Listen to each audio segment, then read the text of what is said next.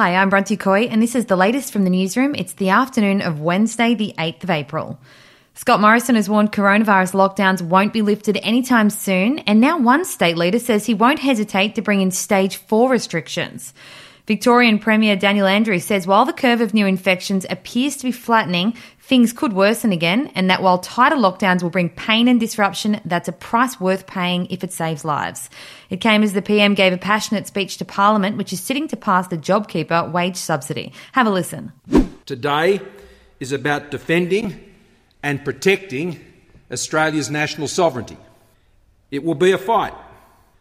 It will be a fight we will win, but it won't be a fight without cost or without loss. Meanwhile, New South Wales Premier Gladys Berejiklian has flagged possible easing of restrictions, saying this morning she didn't want to raise expectations, but there could be room to tweak them in coming weeks if the health experts deem it appropriate. Over to the US now, and New York has recorded over 730 new coronavirus deaths, its biggest one day jump yet, for a statewide toll of nearly 5,500. It comes as disturbing new drone video shows a crew of inmates in protective gear burying coffins in a mass grave on Hart Island in New York. The newly released footage shows more than a half dozen white clad prisoners lowering wooden coffins into the ground, then standing by as a bulldozer and backhoe dump mounds of dirt on at least 20 of the boxes. Across the US, the death toll has topped 12,000 with around 380,000 confirmed infections. Detroit and New Orleans have also emerged as COVID 19 hotspots. In other news, there's been an angry reaction after Pope Francis' tweet appeared to offer his support to Cardinal George Pell. The Pope made comments in his morning mass just hours after the High Court overturned Pell's convictions for the sexual abuse of children.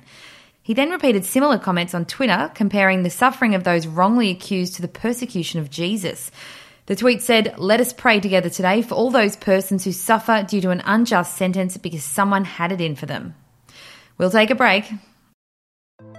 Hey, I'm Felicity Harley and I host Healthyish, where we chat to experts, influencers, and people in the know from around the globe to arm you with the knowledge to make healthier decisions for your mind, body, and soul. I think if we're going to be focusing on health, like sleep is probably the biggest component Oh, of that. I, I think sleep is the cornerstone. Like choose the harder option because I've never woken up and gone, I regret that run that I went at 4 a.m. I've never done that. Search for Healthyish and Extra Healthyish wherever you get your podcasts. In entertainment, Aussie actor Peter Phelps has opened up about a couple of bizarre nights he had with David Hasselhoff. Phelps co-starred alongside the Hoff in Baywatch, and he told Nova 100's Chrissy Sam and Brownie about their memorable night together. He says one year he went to watch the Super Bowl at Hasselhoff's house, and at halftime, the star forced everyone to watch his music video that he shot in Germany, with no one allowed to leave. Radio. Well, it's bad news for Friends fans, with the hotly anticipated reunion now expected to be postponed until next year due to the coronavirus outbreak. The famous cast were scheduled to film the HBO Max special on March 23 and 24. Producers were initially hopeful that the postponed filming could take place in May this year, but an insider now claims it's not likely until sometime in 2021. That's it from the newsroom. And if you want the day's coronavirus updates in one place, head to news.com.au and subscribe to our daily newsletter for all the information you need. We'll catch you again tomorrow morning.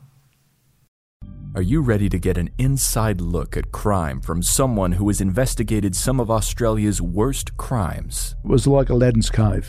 The luminol found bloodied footprints and bloodied handprints on a wall. So it's Yeah. just like a horror movie. Former homicide detective Gary Jubelin sits down with cops, crims, addicts, victims, small time cheats, and big town lawyers as they tell their incredible stories. My house got raided. Next thing you know, I got bail refused. Next thing you know, I'm on a truck to Parklea Prison. Listen to I Catch Killers early and ad free on Crimex Plus on Apple Podcasts today or wherever you get your podcasts.